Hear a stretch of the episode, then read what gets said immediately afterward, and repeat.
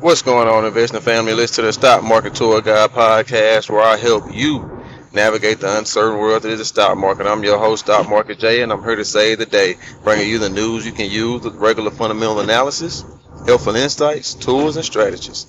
All right, guys. So as we start each and every episode, as a disclaimer, this is not financial advice. I'm not a financial advisor. I am not your guru.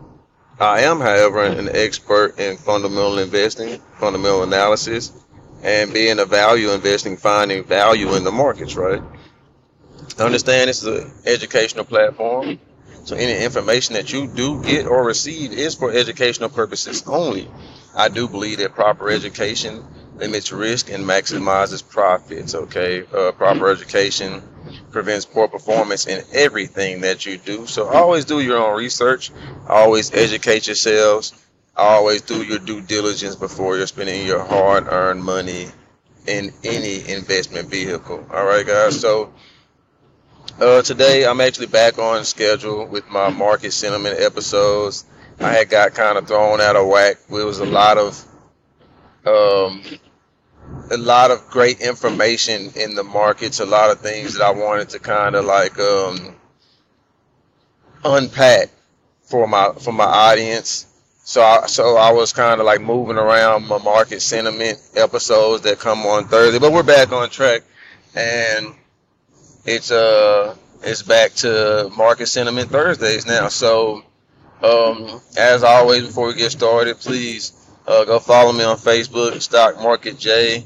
That's where I'm the most active at. That's where you'll get the most value. Of course, everything I do is value packed, but that's just where I get to really just unpack right. Um, follow me on Instagram, uh, stock underscore market underscore J. I'm uh, back posting on there regularly as well for my Instagram users. Um, definitely, if you're looking for a great read to start your investment journey, Go grab my book, Beginner's Guide to Stock Market Investing by Justin Ellsworth. Phenomenal read. Definitely going to put you uh, on the frequency that you should supposed to be on in order to make uh, proper investment decisions. All right, guys. Um, without further ado, let's get started. So today I wanted to discuss um, the uh, inflationary data that's coming out and how it's going to impact the markets uh, so the CPI came out, and it does suggest that the cost of goods are going back down. Um, gas is going back down. Um, groceries are going back down. Uh, and these are by percentages too. Like it's it's it's actually like things are moving lower, uh, which is suggesting that inflation is cooling, right? Due to the interest rate hikes, uh, inflation is cooling. Prices of goods are going down. Um, in some aspects. You have to think now. Companies raise prices on so many goods and services that even if they do drop the prices on their goods or services, the disparity between where it was at in 2020, 2019 to where it end up at still won't compare. Right? So you'll still end up paying more in 2023 as opposed to what you paid in 2019, 2020. But let's uh, unpack how this is going to uh, impact the markets, right? So basically, Fed Chair Jerome Powell, they did state that they were going to do, they were going to slow interest rate hikes. They're not going to pivot, of course. So we're right now we're doing quantitative tightening. If they pivot, that means they would be doing uh, going back into easing, which is not what we need in this economy right now. That's what got us to where we're at right now but they are deciding to slow interest rate hikes. They, they they're they're going to do a, a 50 basis points or a 50 percentage point hike. Uh, and for those that don't know what 50 basis points or 50 percentage points, a half a percent is going to be like half a percent in interest. They're going to raise interest rates by half a percent. Um, so they're going to do that, and what you can expect is in the future, maybe in January, February, they're going to actually do a pause. But what they were looking to do is go from um, four in the four and a quarter percent interest rate to four and a half percent. Right now, we're sitting at three seventy five. after four consecutive uh, interest rate hikes. Uh, no, I believe we're at um, uh, four. Four twenty. Yeah, we're at three three fifty. We've had four consecutive hikes of seventy five basis points. So they have a target that they're looking to get at. And the thing is, and this is what throws the people off because they have targets on what they're wanting to get at. They they said it time and time again, so we can anticipate what's going to happen.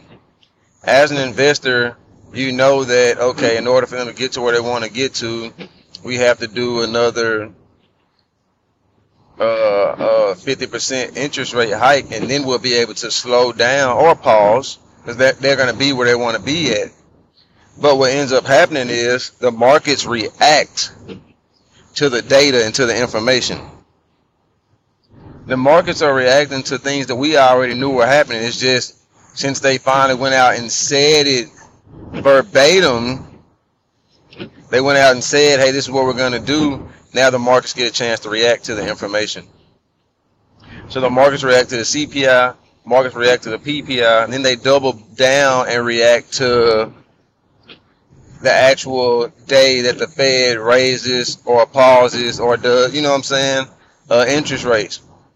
So that's what kind of gets me. It's like as an investor, we've done our due diligence and we know what's to come in the markets. But that doesn't matter. The markets are going to react regardless. So stocks have actually been trading lower a lot this week, even though the data suggests that you know, this should be a great time in the economy. Inflation is slowing, but inflation is still high. There are still headwinds being faced by businesses. And the markets are reacting on that day on a day-to-day basis to different information us as investors have to be aware of what is short-term noise versus what's a long-term problem. Right now, Elon Musk, uh, uh, with Tesla, has had a 30% decrease in its stock price since Elon Musk bought Twitter. Here's the thing Tesla is still the number one EV maker.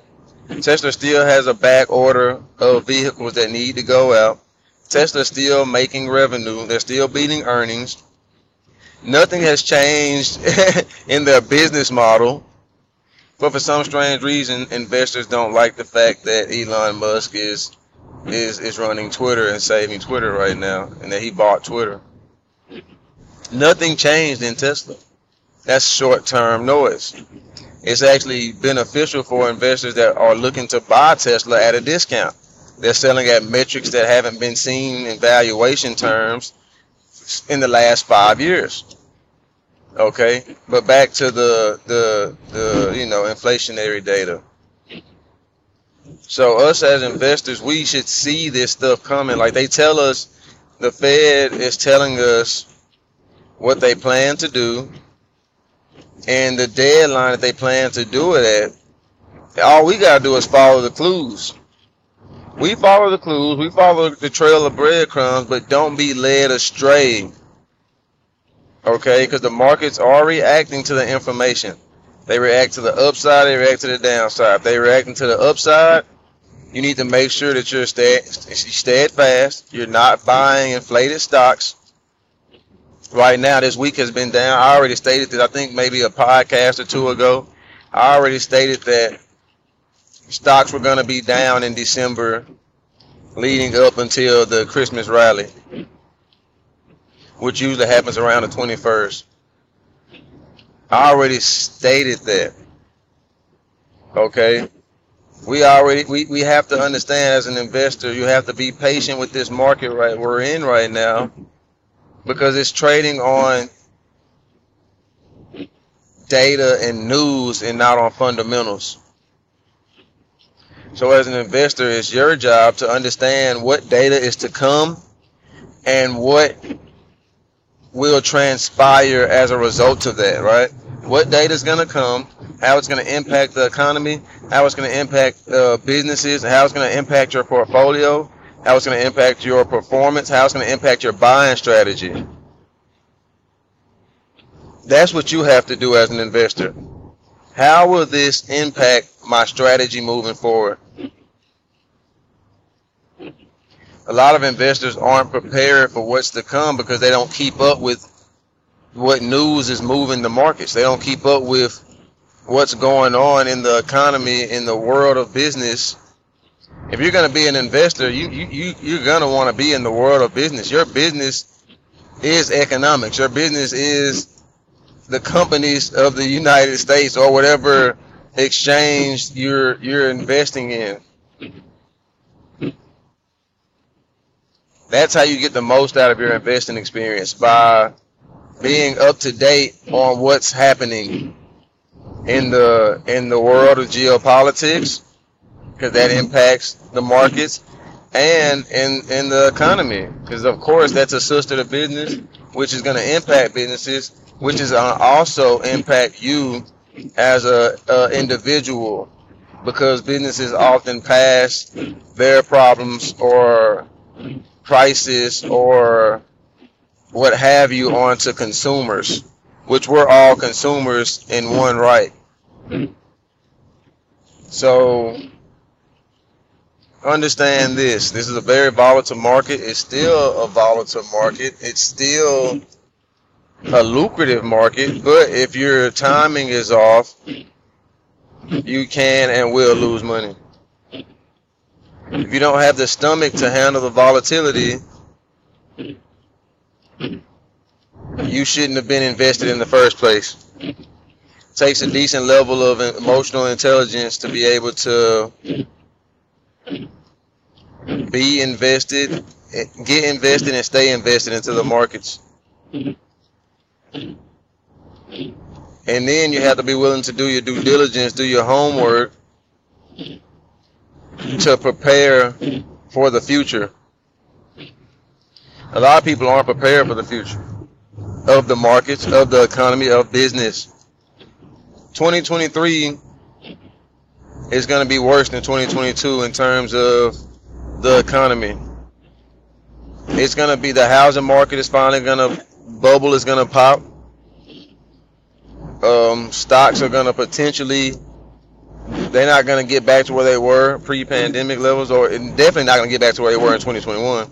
They're going to bounce back a little bit. They're not going to be as volatile as they are right now, but they're going to bounce back.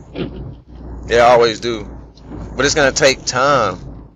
So it's still going to be buying opportunities regardless.